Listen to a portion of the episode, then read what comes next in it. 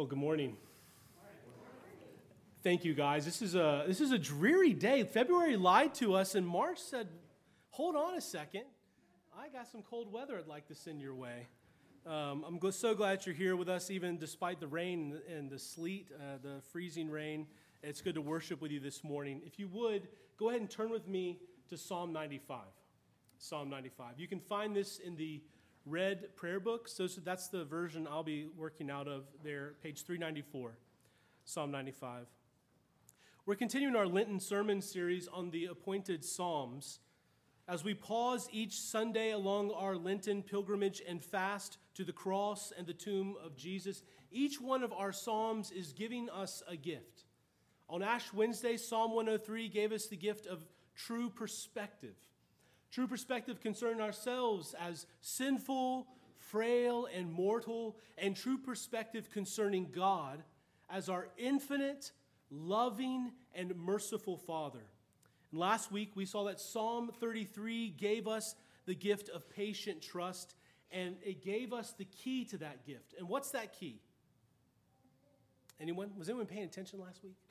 What's the key to the gift of patient trust? There it is. Less of you, less of me, more of God, more of Jesus. That's the key to patient trust. Today we come to Psalm 95. And if, if you've ever uh, used the prayer book for your morning devotions and have done morning prayer, you might have recognized this psalm. It's prayed every morning in the morning prayer office. But we come to Psalm 95 today and we receive from it the gift of God's rest.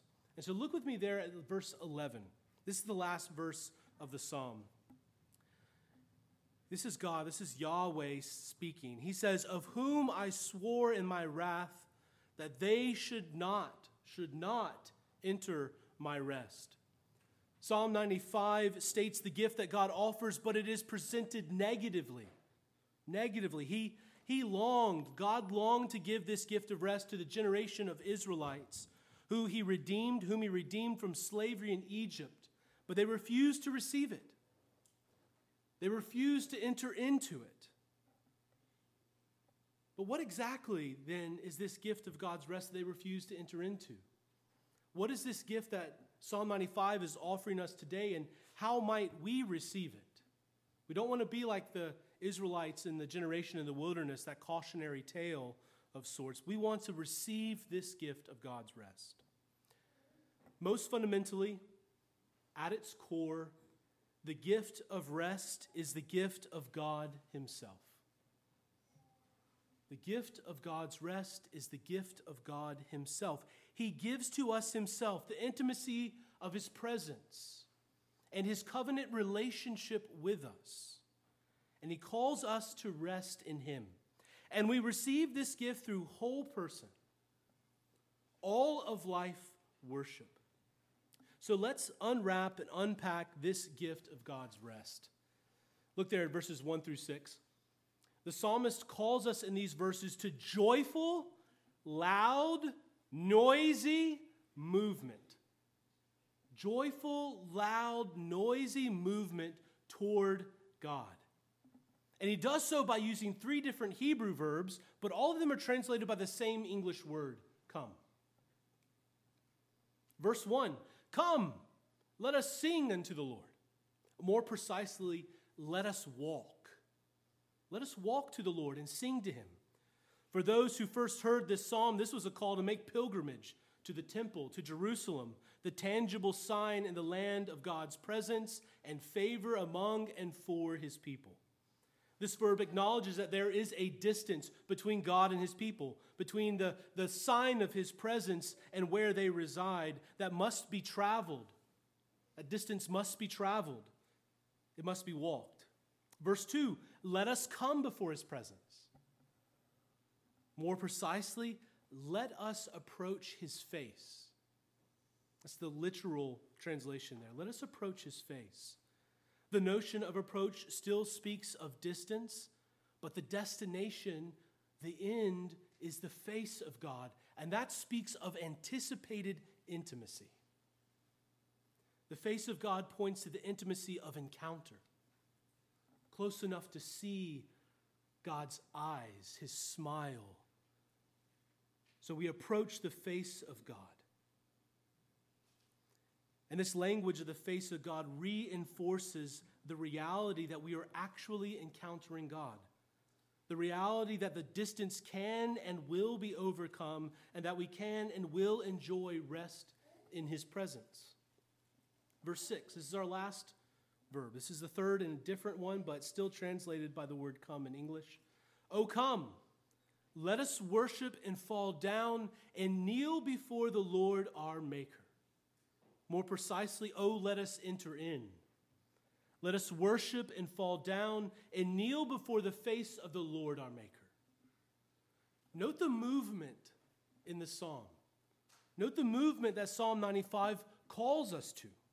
It calls us to journey to the temple, to approach the face of God, the presence and the person of God. And once we arrive, it beckons us to enter into his dwelling place, into his presence, so that we may come and worship before the Lord in the intimacy of face to face encounter with him. Whew. That's good stuff, isn't it? The God, your creator, your maker, your father, invites you into his dwelling place to have face to face time. This whole movement that the psalmist calls us to is like when I come home in the evenings. Matthias hears the screen door on the, in the back porch close, and uh, he hears that as a call, as a call to a particular type of movement. And he squeals. If you know Matthias, you know he squeals. He squeals, he jumps to his feet, and he runs to me, closing that distance that had separated us all day. I grab him up, I bring him close to my face, and in that intimacy of face to face encounter, Matthias experiences profound joy and rest. Daddy's home. Similarly, God desires for you to run to him daily. He desires for you to walk, to run, to make your direction, your journey to Him daily, to enter His presence, and to find in Him all that you need for life. In Him, we find our true selves, our true identity as His image. In Him, we find true belonging in His family as His children. In Him, we discover that He meets all our needs, all of our needs in the wilderness seasons of life, when the only thing that seems full, when the only thing that seems full is what's lacking. When life seems like it's full of lack, God meets us there and provides everything we need for life, for salvation. God desired this for Israel in the wilderness after he redeemed them from Egypt. He desired for them to run to him. As a father, as a covenantal father, to run to him, to his presence, to seek his face in order to rest from anxious worry. Anxious worry concerning how they would survive in a place they believed was only full of lack. Yet, when you travel the wilderness with God, it is a place full of potential. For He is the one who speaks in the barrenness of Genesis 2 and says, Let there be light. And from that moment, life pours into barren places. He wanted them to trust him and to find in him provision from ev- for every need. He wanted them to rest in his presence. And this is why he establishes in the previous chapter, chapter 16 of Exodus, a pattern of work and rest. One that mimics God's own pattern of work and rest, and one that is conditioned on God providing what they needed six days of manna, and then rest to enjoy the presence of God. Yet in Exodus 17, verse 7, we heard this read this morning, they tested God with their unbelief. And they did so by saying this. Did you hear it? It's the last phrase in our reading this morning. Is the Lord among us or not? Because if he's among us, then He's going to give us what we need when we want it. Right? Is He really among us? Is He among us? And notice the result of such unbelief. It's presented not only as putting God to the test, which is bad enough, but it also is presented as strife. And we hear this in the, in the new place name Massah, proving, a testing, but then also Meribah, strife, quarrelsomeness.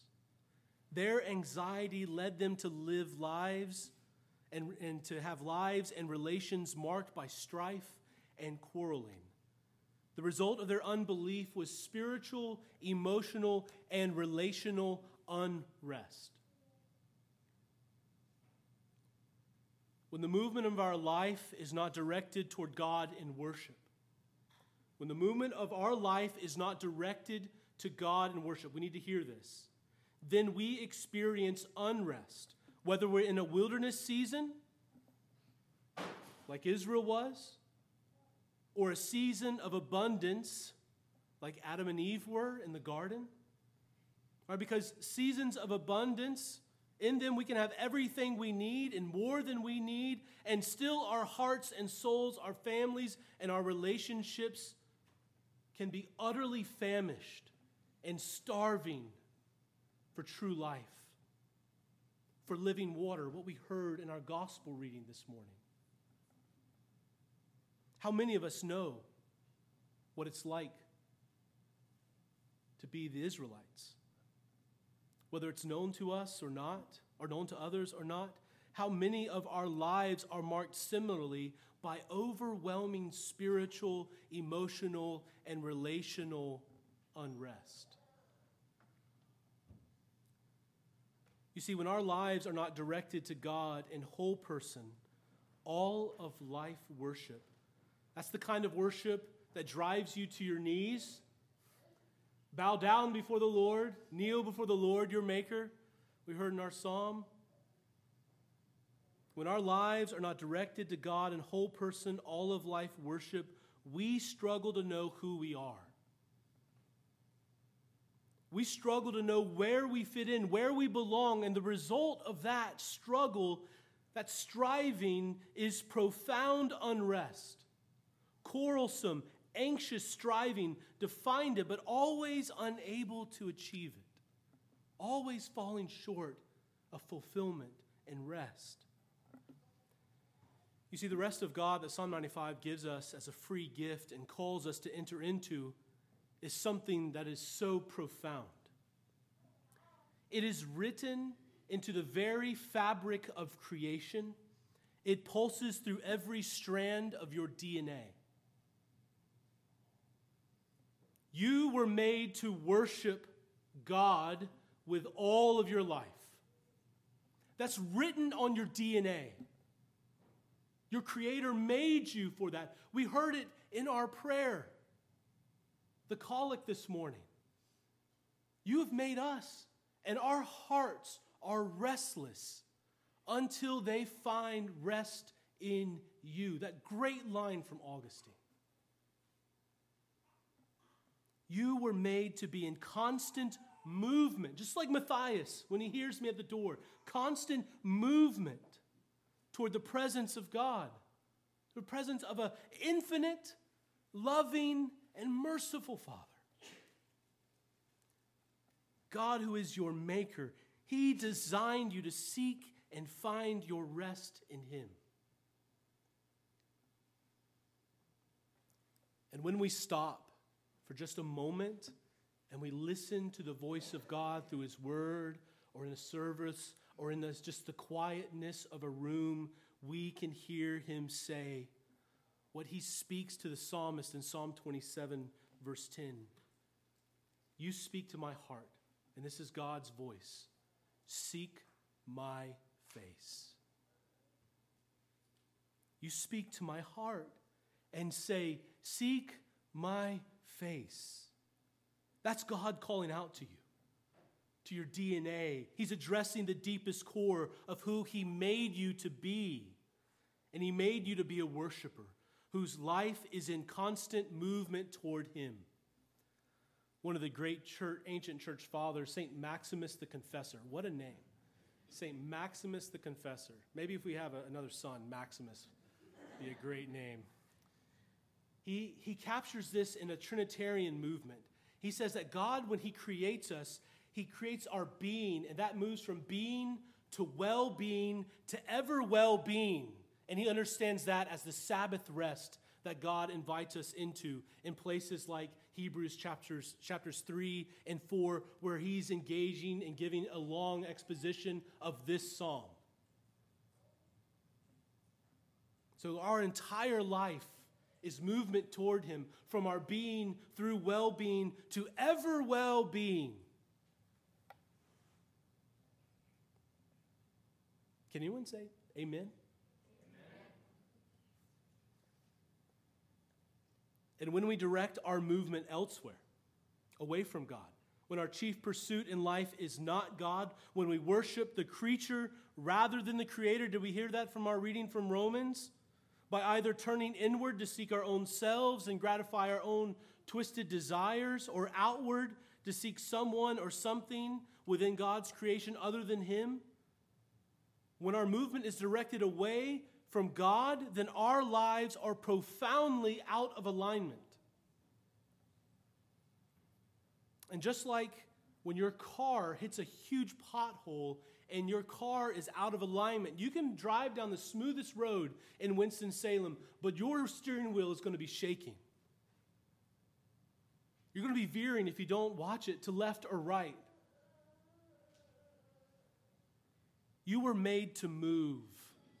Worship, life, it's kinesthetic, it's movement. Thinking moves, emotions move, everything moves. Light moves, sound moves, is something written into the fabric of creation. Movement implies a destination. All of it is moving towards God. All of creation is moving to Him. You are His image. You are the shepherds of that movement not only of your own life, but what do we do right here? We are shepherding the movement of creation, and when we come to this place on Sunday mornings, we are gathering the praise of creation together as the image of God, as the shepherds of God in this world, and we're expressing it to Him in thanksgiving and contrition for sin. That's awesome. What a responsibility for us.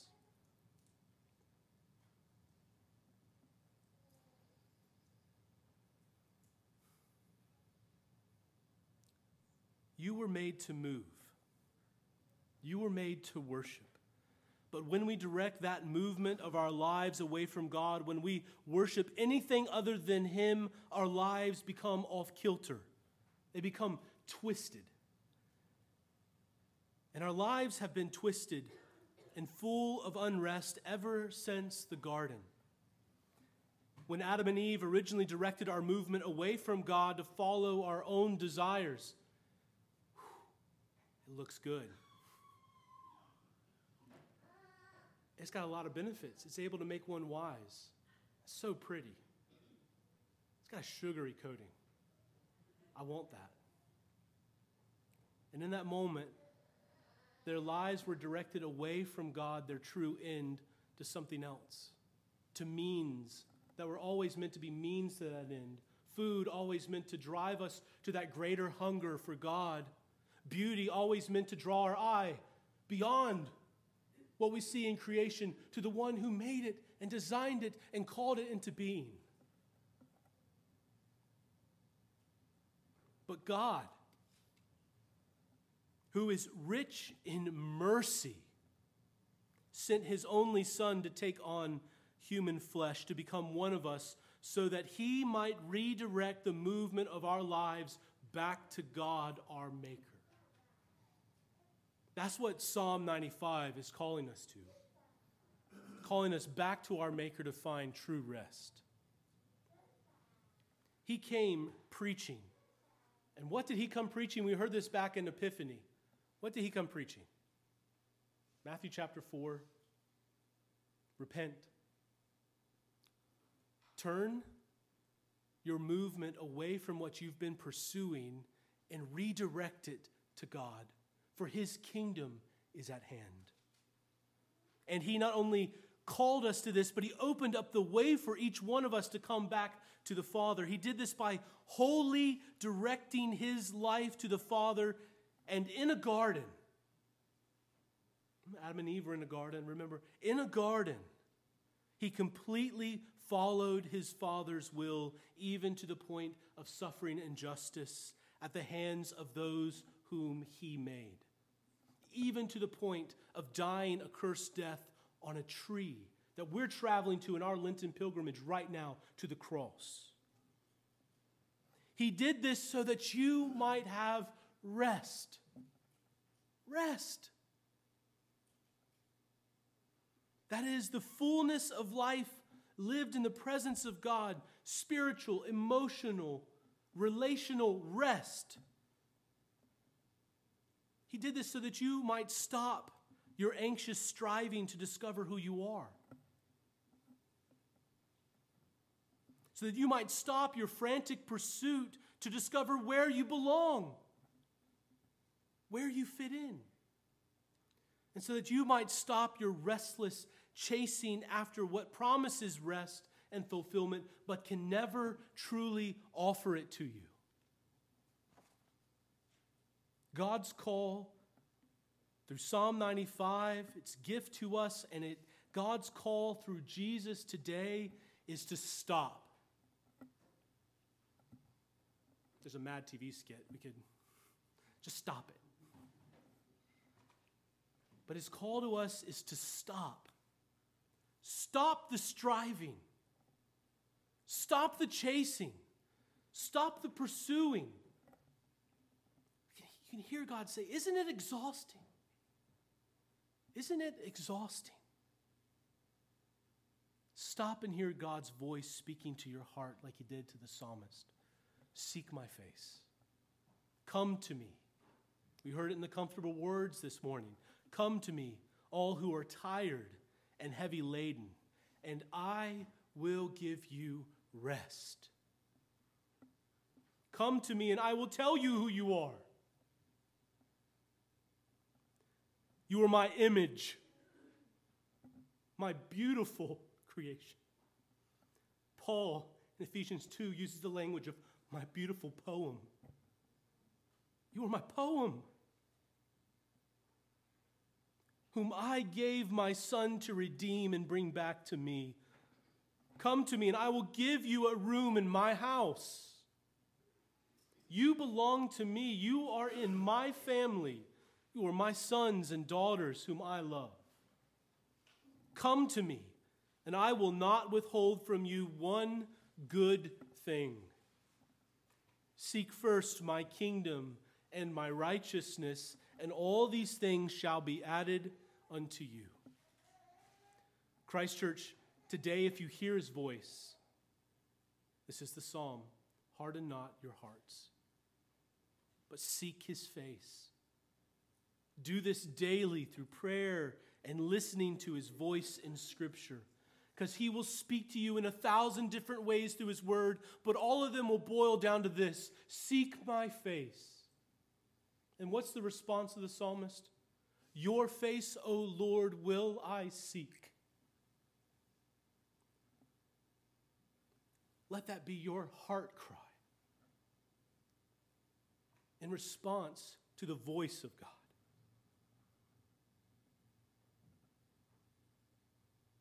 Do this weekly. Do this daily. Do this weekly by gathering with his sons and daughters. You got siblings, y'all.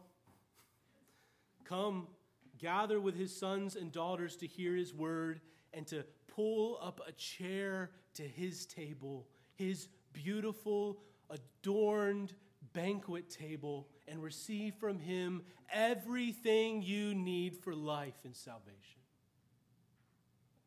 God's promise to you is that you will find Him. You will find Him. If you seek Him, you will find Him. God's promise is that you will find Him and you will find in Him rest, profound spiritual, emotional, and relational rest. So stop your striving and start your seeking. In the name of the Father, and the Son, and the Holy Spirit. Amen.